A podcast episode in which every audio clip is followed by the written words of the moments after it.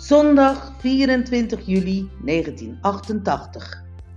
Begin van de reis. Om 6 uur opgestaan. De eerste bus vertrekt was om tien over half tien. Dus Frans en Charlie brengen ons weg. Een twintig minuten later vertrekt dan gepland vertrok het vliegtuig van Swissair richting Zurich.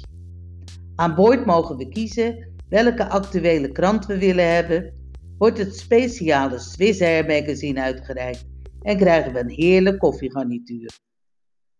Overstappen op Zurich betekent een eind lopen, van de ene vertrekhal naar de andere. Onderweg val ik nog even lang uit, tot vermaak van de in drommen aanwezige passagiers. Ook in het tweede Swiss Air toestel krijgen we een lekkere versnapering, waaronder paling, asperges en gratis wijn. En ook hier weer wat vertraging. Op het vliegveld in Athene worden we al opgeroepen als we nog op onze tassen staan te wachten. Een meneer van Chill Tours brengt ons in zijn eigen auto naar Hotel Riva in Athene. Het is een leuk hotel, leuke kamer met een keukentje erin.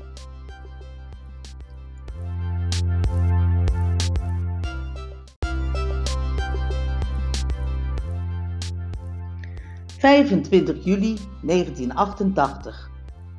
Om 6 uur worden we in het hotel opgehaald door een middelbare blonde Griek met een donkerkleurige auto en gaan we op weg naar ons schip.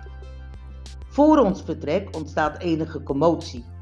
De nachtportier zegt dat het reisbureau voor ons heeft gebeld omdat we niet naar Ios moeten, maar daarvoor in de plaats naar Naxos.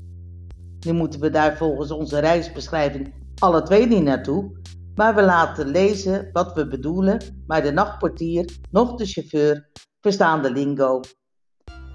En weten ook niet meer dan dat. In Piraeus aangekomen, worden we gedumpt op de ferryboot naar Naxos. Het derde klasse dek stroomt vol mensen en we zijn blij dat we vroeg waren, want nu kunnen we tenminste zitten.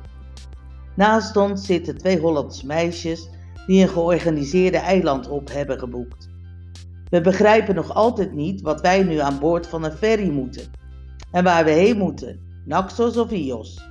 Hoe lang het gaat duren, enzovoort. Acht uur later komt de eerste stop.